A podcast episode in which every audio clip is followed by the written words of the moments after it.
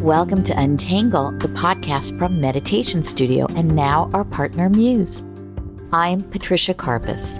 In this series, we introduce you to real people with extraordinary stories and to experts who share how meditation and mindfulness practices change our lives. Our podcast is brought to you by Meditation Studio, Apple's pick as one of the 10 best apps of the year, and Muse, the amazing brain-sensing headband that gives you real feedback on your meditation practice. You can download the Meditation Studio app in the App Store, and we hope you'll check out Muse at ChooseMuse.com. When you download Meditation Studio, you'll get over 400 original and exclusive meditations by leading experts on everything from sleep, stress, and anxiety to happiness, confidence, and leadership, and much, much more to explore. And if you've got Alexa, ask her to play our 8 free meditations. Just say, Alexa, enable Meditation Studio. Today, join Muse co-founder, neuroscientist, brainiac, and Untangle co-host Ariel Garten as she goes inside the head of her amazing guest. Thanks, Patricia. Hello, I'm Ariel. And I'll be your guide as we go inside the head of some of the world's most extraordinary brain scientists, psychologists, meditators, those who are skilled in the mental arts. And we're going to learn both from their cutting-edge work and their own human experience, how our brains work, how to optimize them, and how to manage the crazy in all of our minds. Today, we're going to get inside the head of the amazing Jim Kwik. Jim is a celebrity brain trainer who teaches tools and techniques to optimize your brain to learn and remember. Jim works with folks like Elon Musk, Jim Carrey, Richard Branson, Will Smith, among many others. And today he's going to share with us his best brain-enhancing learning and memory techniques. Jim is an amazing head, a warm heart, and a really great friend. Welcome, Jim. Thank you so much. I've been looking so forward to this, and thank you for everyone who's listening to this.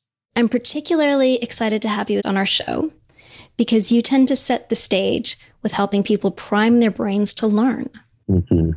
So I know you have an awesome exercise that you can do that's going to help us understand how to learn everything and remember everything in this podcast and all of the other podcasts we listen to every day. Yes. This idea of meta-learning or learning how to learn, feel like it's one of the most important skills that we weren't taught really back in school. You know, school taught us what to learn, important subjects like math and history and science and Spanish. But how many classes were on how to learn, how to think, how to focus, how to concentrate, how to solve problems, how to remember more, right? I always thought it should have been the 4th R back in school. Reading, writing, arithmetic. But what about recall? Remembering, retention, remembering. And so I like to show people how to boost their brain power so they could have better lives. So that sounds amazing and like an incredible skill to use to get more out of your life every day. Can you actually teach us how to do that? Mm-hmm. I'm really curious, what should I do in order to remember everything I'm going to hear in this episode? Yeah, well, so I grew up with learning difficulties. Some people don't know, but at the age of 5, I had a very bad accident, head trauma, brain injury. And I just didn't understand things like everybody else did. And teachers would have to repeat themselves over and over again. And I would pretend I understood, but I didn't really understand. I had very bad focus, very poor memory. It took me an extra 4 years to learn how to read. And so when I learned how to compensate, I couldn't help but want to help other people. And that's why I got really passionate about that. And so what I would suggest, as everybody's listening to this, wherever people happen to be listening to this, if they're driving or they're working out or they're cleaning up their home, is I'll give you a number of memory tips to be able to recall not only this conversation, this episode, but all future episodes, which would be really remarkable. I use the framework called FAST, F-A-S-T. If you want to learn any subject or any skill faster, here are 4 elements to consider that would accelerate your ability to learn any subject or any skill. The F in FAST stands for forget. And you're like, Jim, this is a conversation about memory and recall. What are you talking about forgetting? You're like the memory guy. And what I would say is you want to forget 3 things that will help you learn faster. Number 1, I want you to forget temporarily what you know about a subject. I find that a lot of people don't learn faster because they feel like they know the subject already, right? Yeah, you block out the information. It's like, nope, I know this. I'm an expert. I'm cutting off. My ego is bigger than this conversation. Exactly. And your mind, it's kind of cliche, but it's just like a lot of cliches. There's truth to it, that your mind is like a parachute and it only works when it's opened, right? I love that. This is the Zen idea of having a beginner's mind. And so temporarily set aside what you know about a subject. The second thing I would say forget is situational things. We know that there's a myth to multitasking, right? That when people think they're doing more than one cognitive activity, what they're really doing is switching. Like task switching is probably more of an accurate term.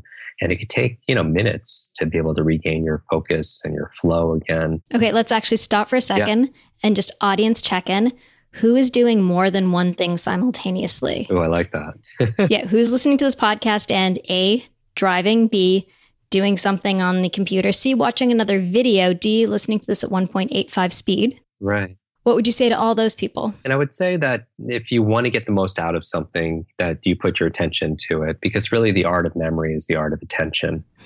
So I would say no to things because it allows you to say yes to the most important thing, which is whatever your goal is. And then the third thing I would say, forget what you know about a subject, forget about situational distractions.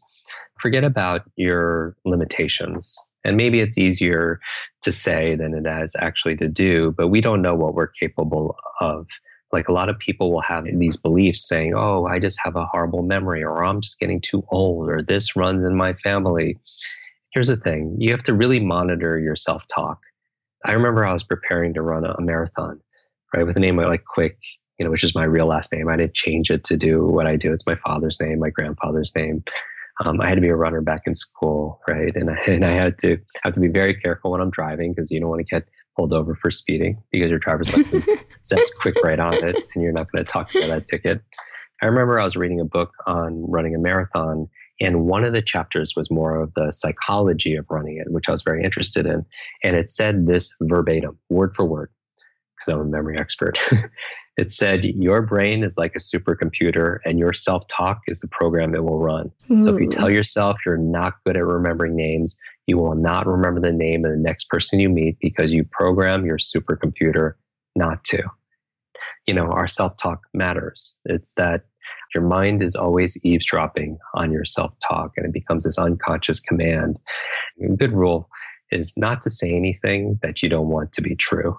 It's just like, what did we learn when we were a child that got imprinted on us? When I had this brain injury at the age of 5, I remember when I was 9 years old, a teacher looked at me talking to another teacher, thinking I wasn't paying attention, and said, that's the boy with the broken brain. Oh, that's the boy with the broken brain. And it's kind of interesting because those words became part of my inner talk. And parents and teachers or anyone who has a relationship with a child you have to be very careful, because your external words become their internal words. Yeah. You know what I mean? And every time, how it became my internal words was every time I was not good enough, right? I didn't do well on a test or a quiz, which was all the time. When I wasn't picked for the team, in gym class, I would say, oh, it's because I have the broken brain. And that became my inner self-talk. So I would say, forget about your limitations because we don't know what we're capable of. And so that's the F in FAST. It's just forget those things so you can make room for something else. The A in FAST, and you can appreciate this, is being active. I find that a lot of people don't learn and remember things because they take a very passive approach to learning, because that's what a lot of education trained us. But the mind doesn't learn through consumption. It learns through creating, right? And co-creating and using our imagination and not just regurgitating, information. And so I would say is to be active when you're learning. So what can you do? You could take notes, right? That's a way of being more active in your learning. A very simple way of taking notes is taking a piece of paper, even when you're listening to this right now, to be active, putting a line down the sheet. And then on the left side, you take notes. And on the right side, you make notes. Meaning on the left side, you're capturing. And on the right side, you're creating. So you're taking notes on one side, on the left side, which probably this metaphor is intentional, that the left side is the sort of detail-oriented language processing. What is the information I'm learning? Yeah. And then the right side gets to be like your right brain, the imaginary, global visualization side. And so often when we're taking notes and we're listening to something, our mind wanders. And this piece of paper, the way you've structured it, gives your mind a safe place to wander. Yeah. We're still wandering within the content and you're referring within your brain back to the content. How does this trigger for me? What does it mean for me? Yeah. And you're putting that down. So it's kind of like you're giving yourself an out for mind wandering that keeps you within the system and helps you actually engage and re-remember your content. Absolutely. And so that's a way of being active. Thinking is the process of asking and answering questions of ourselves. And if you're listening to this, you're thinking like, is that true? Notice you have to ask a question to be able to validate that. That's really interesting. So questions, in a sense, are able to create a framework and shift a framework. So if you're trying to learn something and you're now learning within a framework, asking a question is going to hone you in on this. Like, what is this information going to do for me? What is the outcome that I want from this information? So questions can either hone you into something so that you can look for the answers, or they can help you break a frame. And they say, well, we used to do it like this. Mm-hmm. What if we did it like that? What's another way to do it? How do I get out of this frame to see it from a new angle, to have a metacognition, to break my frame, to see it from the other side? Absolutely. And so all of a sudden we're outside the proverbial box. You can ask a new question, even with, I know you have people who listen that have set goals. They have a 6-month goal or 1 year or 5 year, 10-year goal. A simple question like, what if you had to reach your 10-year goal in 6 months, right? So it automatically, you couldn't do what other people are doing and get the same kind of results. You'd have to do something completely disruptive, right? But the idea here is if you want more answers or more comprehension, ask more questions. And just going back to the A in FAST is, how can you make learning more active? The thing is learning, like life, is not a spectator sport. Learning is not a spectator sport. Life is not a spectator sport. You have to get off the bench. You have to roll up your sleeves and get involved. And then finally, the S and the T in FAST. The S in FAST stands for state. I have a belief that all learning is state dependent. Information by itself is very forgettable, right? Think about all the information we learned back in school and how much we actually forgot, right? But information combined with emotion becomes more of a long-term memory. Is there a song you can listen to and it could take you back years, right? Automatically, because information combined with that emotion, really solidified that, encoded that memory. Or maybe it's a fragrance or food. You eat that food and it's like you're a child again. But that emotional state's important, because think about it. What was the emotional state most people had back in school? Bored, numb, disengaged. Exactly. They're totally not associated to anything. They're bored. And on a scale of 0 to 10, what's boredom? Like 0, right? Maybe -2. Right, exactly. So information combined with emotion becomes a long-term memory. But if the emotion is on a scale of 0 to 10, 0, anything times 0 is 0. And you wonder when you go back to, if you're quizzed on the periodic table or all this stuff we learned back in school that we drilled with, flashcards and repetition and rote learning, how much do we really recall, right? Because it didn't really touch us emotionally. So what I would say is there's a success formula. And I call it H-cubed, head, heart, hands. That a lot of us could keep things in our head. We could affirm things. We could set goals in our head, vision for things of our business and our family, our health. But if we're not acting with our hands, there's something that's missing, right? We're procrastinating. We're self-sabotaging. We're taking, steps forward and then steps backwards, right? And then what I would say is maybe check into the second H, which is your heart. The feelings, the emotions, it's the fuel that fuels the car, if you will. Even in business, they say people don't buy logically, they buy emotionally, right? Because we are emotional creatures and we're not even logical. We're like biological. And so state, meaning maybe a snapshot of the mood of our mind and our body, is very important. So you don't want to be learning in a bored state. And most people, like even when they're reading, they use reading as a sedative.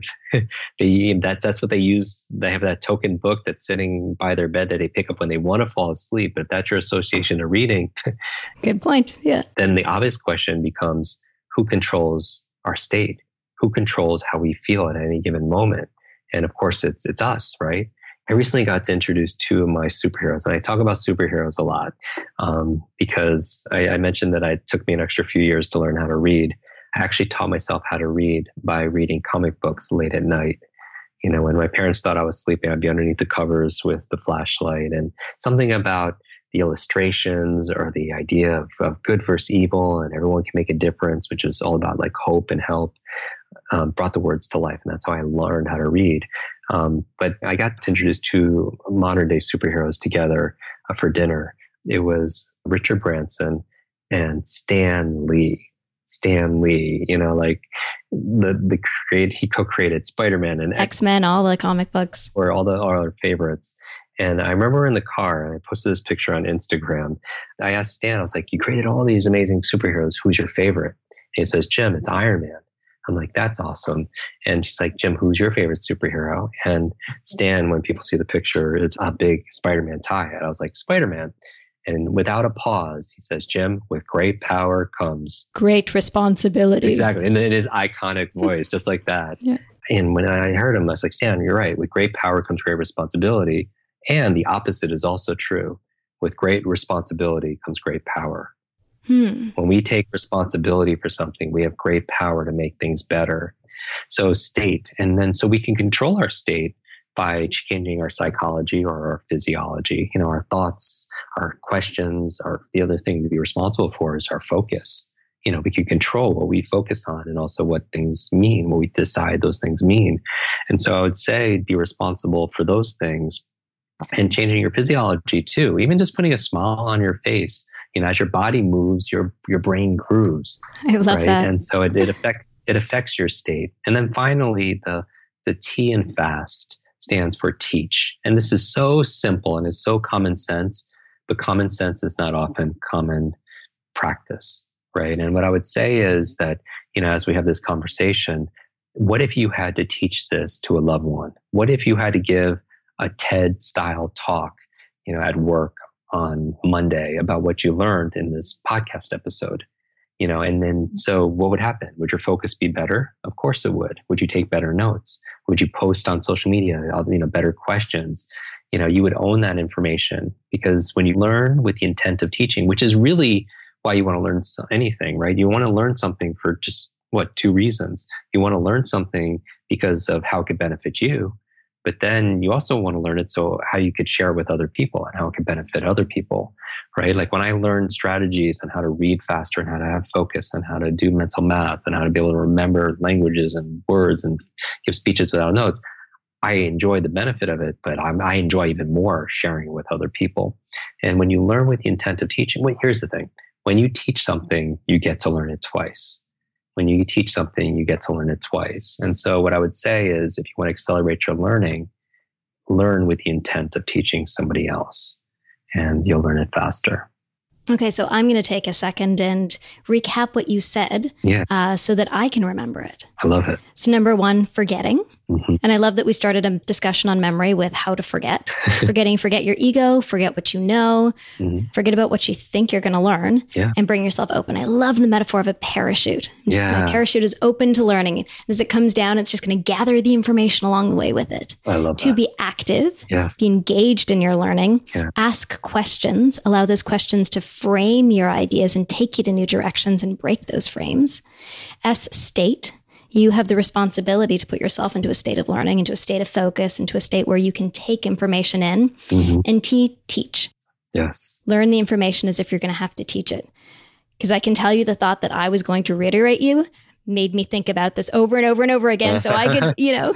And then you own it. Becomes put it yours. Inside my neurons and send it back out again. Exactly. Because we make it personal. We have to, in order to be able to take information in, whether it's reading or listening to a podcast and it's in our mind, in order to be able to express it, we have to make it our own. And we have to organize it and we have to own it. Okay. I have an idea. So I want to actually take a pause here in the podcast. In a moment, anyone, if it's safe for you to do so, press pause. And I want you to take a moment and own the information you heard. Think about what you just learned. Remember it. If you're having difficulty remembering it, just try. Give yourself another moment. Believe you can. Ask yourself what information was in there. Cue yourself, prompt yourself. And then take a moment, if you want, to play around with changing state. Put a smile on your face. Think about something wondrous. See if you can actually shift your state to one of happiness or one of learning and get that in your own control. So pause now. And Welcome back from our pause. I hope you found that fruitful or interesting. I love to play around with things in real time as we come across them. So Jim, one of the things that came to mind to ask you is around negative thoughts. Mm-hmm. Because as we talk about changing state, negative thinking is a difficult thing to get yourself out of. Yeah. Something I think a lot about and work a lot with. And it's something we're going to hear a lot about in this podcast. So I want to know from you, Jim, last time you had a negative thought, as we all often do, yeah. What was your technique? What did you do about it? So here's something we all struggle with. And so for me, first of all, I use my muse every single day, and I meditate, because I think that quiet time is important. I think it's important to disconnect in order to reconnect. But what I do when I have a negative thought, let's say that something crosses my mind, and first I just want to be sensitized to it, and so that's why I think meditation and journaling is so important, because it's a way of reflecting what's, on the outside, and inside as well. But once I'm sensitized to a limiting belief or something I say to myself, like that might not be true, but how do I address it? Something really simple, very simple 4 steps. It's like I infuse magic into things. And I studied with a number of magicians, mentalists and so on. But how about this? There are words that incant magic, right? Like abracadabra. And abracadabra loosely means taking words into reality, right? And ABRA, if you look at the words, I love acronyms, right? We learn like the homes, like the Great Lakes, Huron, Ontario, Michigan, Erie, Superior, and so on, or Roy G. Biv for the Colors of the Rainbow. So very easy to remember, ABRA. So last time I have a negative talk, what I'll say is the A in ABRA stands for acknowledge. Acknowledge, meaning that I don't try to fight. Let's say I have a thought in my mind saying I'm not good enough, or I can't lose that weight, or I'm just whatever it is, I can't reach that goal.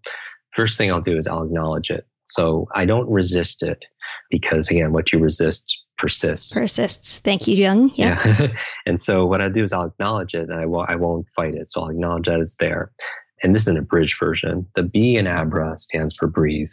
Right. And we know when we're talking about the autonomous nervous system and bridging, that is something your breath is something you could control. Right. And it's like the basis and foundation for so much meditation.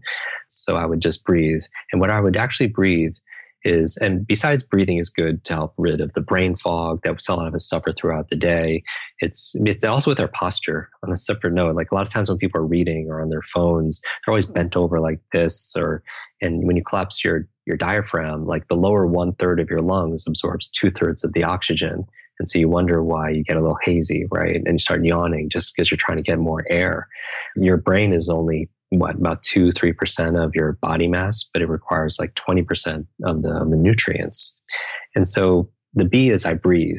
And but specifically, I like to breathe when I breathe in. And when I'm breathing in, I'm breathing in like power. I'm bringing in peace. I'm breathing in and imagining the thing that I need the most. And I'm also breathing to that place where I feel like that limiting thought, or what Dr. Daniel Amen, the brain doctor, calls ants, automatic negative thoughts, right? Mm-hmm. And so I want to get rid of that ant. I'll breathe into that part of my body where I feel like that thought resides, and I'll breathe in, and then I'll exhale. And the R in ABRA stands for release. And what I'm releasing is I'm releasing that thought, right? Or that belief, or that pain in my body, that discomfort.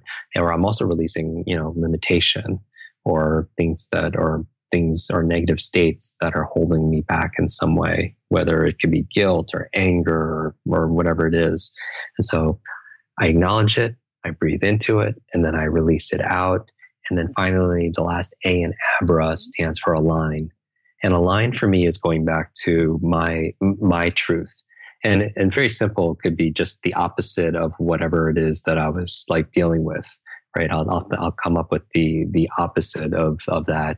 And that would be my truth. And I'll align more to like a set point where this is who I am. And I really feel like in order for people to be happy, they need like 2 things. In order to feel really fulfilled, you need the curiosity to know yourself, right? Self-awareness. And that's why I feel like the mindfulness work is so important, because you get to know yourself.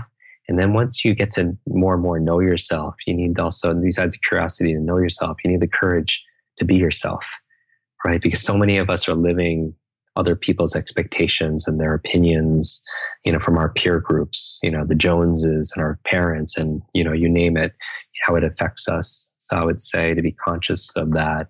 But going back to ABRA, the A is I align to my personal truth. And that's kind of simple, like 4-step process, you know, for dealing with challenging thoughts that might hold you back. Amazing. As an addendum to the idea of aligning to yourself, you have to have the permission to be yourself, and you also have to have the permission to actually reject your negative thoughts. Yeah. We're so caught up in believing the things that we tell ourselves that when you stop for a second and you listen to a negative thought, you often believe that it's true, or you believe that you're supposed to have it, or, you know, well, this is just an inherent truth about me. And what you always preach is that, you know, all of our brains are changeable. Yeah. Our brains are these wonderful, amazing places where you can actually choose what goes on inside. And so you have the opportunity to say, no, I don't need to buy into that. I don't need to believe that. I can make a different choice for myself. Yeah. And that power of belief, it goes a long way. I mean, even in 1954, Roger Bannister is famous for breaking the 4-minute mile, right? Throughout human history, no one could run a mile in less than 4 minutes. All of a sudden, he was able to do it. And then so many other people could do it after him. As soon as that limitation's broken, it's like the cap is off. Genie's out of the bottle. Exactly, because the belief back then was the human heart couldn't sustain a sub-4-minute mile and it would explode in your chest. And then I believe all behavior is belief-driven. It sounds like a great reason not to try a 4-minute mile. Right, ever. Exactly. And that was the change. So it wasn't like there was a lot of big... And after he did it, it's not like there was big advancements in shoe technology or nutrition or physical training. It was a change in belief.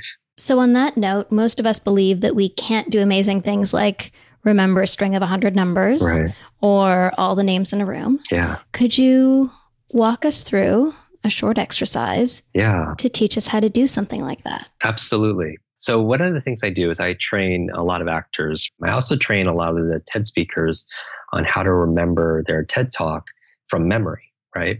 And it's a useful technique. So I'm going to teach everybody really quickly how to do it. Let's say there's 10 points to a speech, and we'll make up the speech. In fact, let's lean in on this, go all in. I'll teach you the 10 keys for unlocking what I call your quick brain. And I train this at the Cleveland Clinic for Brain Health, where they do all the research on Alzheimer's and dementia, and they do all the caregiving, train their doctors and their researchers, their caregivers and their patients. And so here are 10 things. So I'm going to tell you what those 10 things are. And what I would say is don't write it down, because I'll teach you how to memorize it as if you were going to give a TED Talk. And you could teach it, like we talked about the power of teaching. Awesome. I'm ready. Yeah. Now, when I'm going through these 10 things, what I would ask everyone to do is just on a scale of 0 to 10, rate yourself on how well you're fulfilling that one thing. Because everyone always wants to know what the magic pill is, right? What's the silver bullet that fixes everything? I have photographic memory and I'm a genius and everything. I'm saying it's not one thing, right? So I'm going to go through the 10 things that matter that will move the lever for you. And you might notice that there's 1 or 2 or 3 areas that you're not putting enough energy or focus into. And if you put your energy there, everything will open up for you. So here are the 10 things. And I don't think anyone will debate any of these because it's common sense. But a good coach doesn't always tell you something new. They remind you what you already know. And so number 1 is a good brain diet. So there's certain foods that have been shown to be good for the brain. Things like avocados, right? Good fats. Blueberries. I like to call them brain berries. Broccoli. Some people like coconut oil. Dark green leafy vegetables, eggs, if your diet allows that, wild salmon, if your diet allows that also as well. Turmeric lowers inflammation. I make like a golden milk every morning with like an almond milk with turmeric, a little pepper, a little honey, walnuts, and then dark chocolate. You know, what's good for your mood could be good for your mind also. Then from there, I would say number 2 is killing ants. Going back to automatic negative thoughts, right? So you want to have that positive self-talk.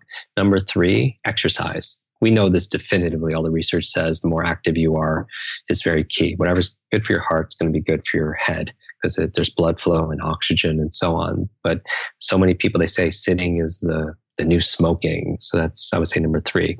Number 4, brain nutrients. Maybe you're not getting all the nutrients from your diet because you're traveling and you're just fat. Everything is kind of quick. Maybe you need to supplement. The best thing is to go to a functional medicine doctor and get a nutrient profile. But the most important brain nutrient, and so many doctors agree, is DHA. Take your fish oils. Absolutely. High DHA fish oil. Huge, huge. And don't be afraid to take a prenatal fish oil, even if you're a guy, because they typically have the highest DHA. Completely. So good for the brain. So that's number 4. Number 5, positive peer group. We know that your potential, and even when it comes to your learning, your intelligence, is not limited to your biological networks or even your neurological networks, but your social networks. Because who you spend time with is who you become. Like whether or not you smoke or not has less to do with your biology and more does your friend's friend smoke. It's going to have more of an influence. So that's number 5. Number 6 is clean environment. Good for the brain, right? Everyone knows this intuitively. When you clean your desk or you clean your laptop, then you have clarity of thought also, that your external world can be a reflection of your internal world. Number 7, sleep. And this is so huge. And why it's important for your brain, I'll give you a few reasons, because we all know how we feel the next day when we don't sleep well. It's where you consolidate short to long-term memory. It's also where you clean out plaque, that could lead to brain aging challenges. And I'll add a fun one in. It's the dreams. The dreams you have in your dream states is a source of insight and also transformation. Meaning, people don't know this, but a lot of things in our culture came from dream states. Like, for example, people don't know this, but Mary Shelley came up with Frankenstein in her dream. Elias Howe created the sewing machine in his dream. A chemist created the framework of the periodic table in his dream. Wow. Paul McCartney came up with the song Yesterday in his dream. So we're like, what are you dreaming about, late at night? But then forget about it, in the morning. But in order to be able to dream, it presupposes that you're getting sleep. You're getting that REM sleep. Another nerdy fact, as you sleep, your brain unbinds the norepinephrine in it. So norepinephrine is the thing that keeps you alert, vigilant. Yeah. And then during sleep, you unbind your norepinephrine. It returns back into its reserve. And then during the next day, you can become again alert. And that's so powerful, right? Just going back to these 10 things, like you could do everything right, have a great brain diet and lower your stress and be around positive people. But if you're not sleeping, that one thing could keep you from living the best version of yourself. So that's number 7 in no particular order. And then finally, 8, 9, 10. 8, brain protection. Meaning that if you want to have a super quick brain, if you will, your best brain possible, you have to protect your brain. I've had a number of TBIs, concussions. It started your whole journey, yeah. And then also, but not just from that, but also from other things. Like, I'm sure you know more about this than I do, but just like having your phone like by your head all the time, because there's so many electromagnetic fields that are out there also. I heard that children now, over 90% of them sleep with their phones underneath their pillows.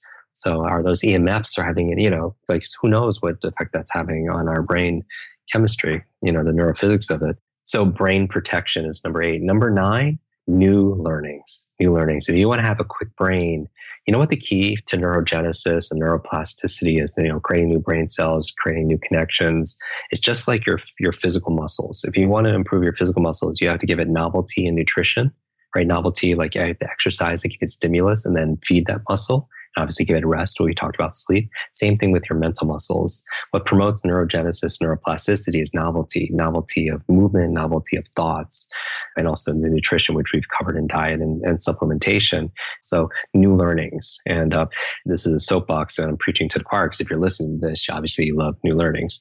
And then finally, the 10th thing I would say that is often neglected and not recognized because we're in it all the time is stress management. That's why I love the mindfulness time, because it's a time where you can disconnect, and have white space, for yourself to be creative, to heal, to go into parasympathetic, to rest, recover, rejuvenate. And so, what coping mechanisms, what practices do people have to be able to get out of stress? Because, when you're in a stress fight or flight state, for physical activity is great, but not for cognitive activity, not if you need to prepare for a test or study or prepare for a meeting and think and solve problems, be creative and write. Cortisol, adrenaline, it just shuts out different parts of your brain, especially chronic stress over time. And so what are we doing to be able to mitigate that stress? So those are the 10 things. And I don't think anyone would debate any of those 10. And so let's say that's your TED Talk. right? You want to give a talk on the 10 keys for unlocking your Kwik brain. How do I remember them? Yeah. So how do you remember them in order? What I'm going to do is I'm going to take you through a journey in my office. You know, I have an office in Westchester, New York, which also happens to be home of the X-Men. I'm going to go through my office and delineate 10 landmarks in my office. And I'm going to take each of the 10 keys for unlocking your Kwik brain and put the first thing in the first place, and then the second thing in the second place, and the third thing in the third place. So I want you to imagine you're taking a plane, you're landing into Westchester Airport, car picks you up, and you're in the back of the car, and it's going the suburbs of New York City, and there's lots of trees and a big glass building, which is where my office is. The first place you'll notice is the parking lot. So I want you to say out loud the place. So what's the first place? Parking lot. Parking lot. And when you get out of the parking lot, I want you to imagine there's a big buffet of brain foods there waiting for you. All right. So the avocados, the blueberries, the dark chocolate, all of that is there for you. And just imagine it, or make it exaggerate a little bit.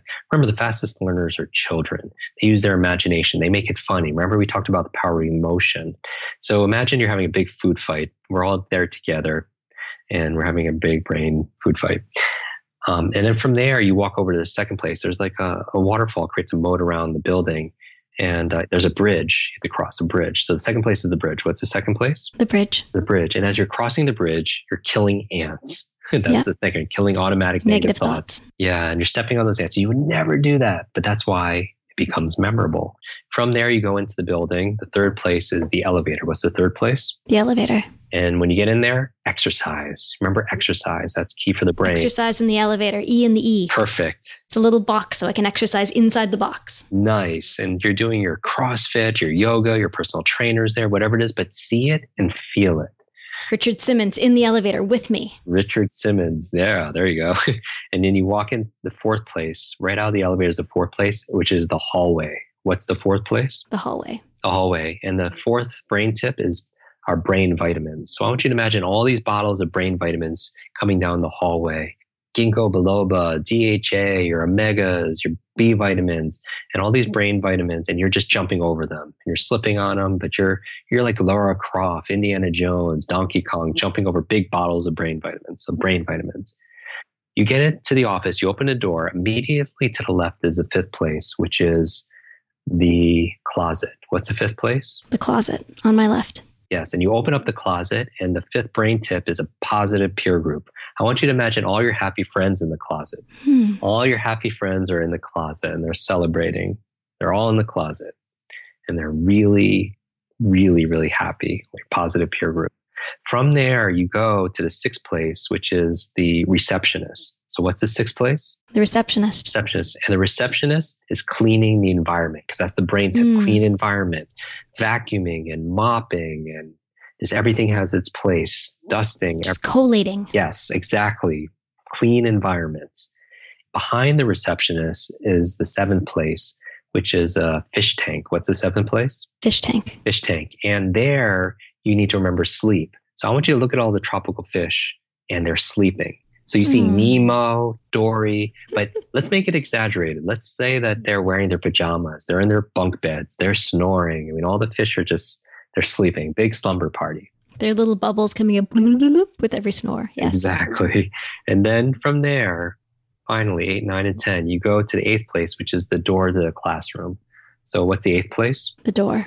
Great. And then it's locked. And you can't get in, but you need to remember that the eighth brain tip is brain protection. So what protects your brain? You put on a helmet. Helmets. You put on a helmet and then you headbutt the door open, and that's probably not good for your brain, but it's memorable, and it splinters everywhere and it shatters and you get inside the classroom. So that's what you want to remember. So the helmet reminds you of that. And then in front of the classroom is the ninth place, which is a whiteboard. What's the ninth place? The whiteboard. Whiteboard. And then I want you to imagine I'm there. Imagine I'm there and I'm writing new learnings, right? Maybe you're taking a speed reading class or critical thinking class, a focus program, and I'm writing new learnings, but I want you to imagine the marker is your favorite color. Hot pink. Yes. And so I want you to imagine new learnings, the words new learnings right there, because you're learning something brand new. And then finally, on the side of the classroom is the 10th place, And there are all these bonsai trees, these Japanese plants. And I want you to imagine stress management, stress management. So for me, what I'm picturing is I'm doing my muse, right? I'm sitting on the bonsai trees and I'm like sitting in meditative position and I'm using my muse and I'm making meditation really easy and I'm managing my stress. Awesome. And I'm breathing and I'm just doing there and I'm all zenned out. Perfect. Now, you're on stage. Mm-hmm. You are the memory brain coach master. You're on stage. You're giving your first TED Talk and you're like, okay, I'm going to share with you the 10 keys for unlocking your amazing brain power. And what I want you to do is just walk around my office and you don't have to say the place, but you could just see the brain tip. Okay, I'm going to do this. So first I arrive in the parking lot, yes, and there's this amazing buffet of brain foods, the avocados, the walnuts, the blueberries, the wild-caught salmon. Nice. Then I go over the bridge and I kill the ants. Then you kill your negative thoughts. Yes. And then you go into the elevator, and in the elevator you exercise, mm-hmm, and you exercise, because it's great for your brain. Then you get out into the hallway and there are lots of vitamins rolling around, and we want to take our supplements, our curcumins, our omega-3s, and on mm-hmm and on. Cat's claw. Yes. Then from there, I go into the hallway and there's a closet. Yes. And the closet's on the left-hand side. And they're all my happy, shiny people, all the positive people, my support group that surrounds me, that gives me inspiration every day. I love that. You're halfway there. That's 5. And from there, there's a receptionist cleaning the environment, because a clean slate means a clean mind. Yes. Behind her are all these sleeping fish. Yes. So we all get a great night's sleep. Yes. After that, we need to protect our brains. Make sure we wear the helmet when we go through the door. From there, Jim's going to teach us new learnings, because new learnings are excellent for our brain. Yes. And then from new learnings, we go to stress management. Yes. We have a field of bonsai trees, Zen gardens, where we learn to go and clear our minds and get to a stress-free place. Yay. I love it. And so notice when we're doing this, that learning can be fun. It can be imaginative. It can be enjoyable also. And people will retain this. And you could create all of these, like this memory palace, if you will, all through your home. And then it becomes a place to store information, like facts, or client information, or like a shopping list. You literally could take, in the first place, let's say you take your body, the top of your head, you could put avocados. Carmen Miranda of avocados. Yeah, right. Exactly. We're going to have a brain party, barbecue. Can you pick up these 10 things? And you can't write it down because you're driving and you're just like, oh, pick up some avocados, put it on top of your head, blueberries coming out of your nose, a big stalk of broccoli in your teeth, right? Coconut oil coming out of your ears, eggs, where your Adam's apple is on your throat.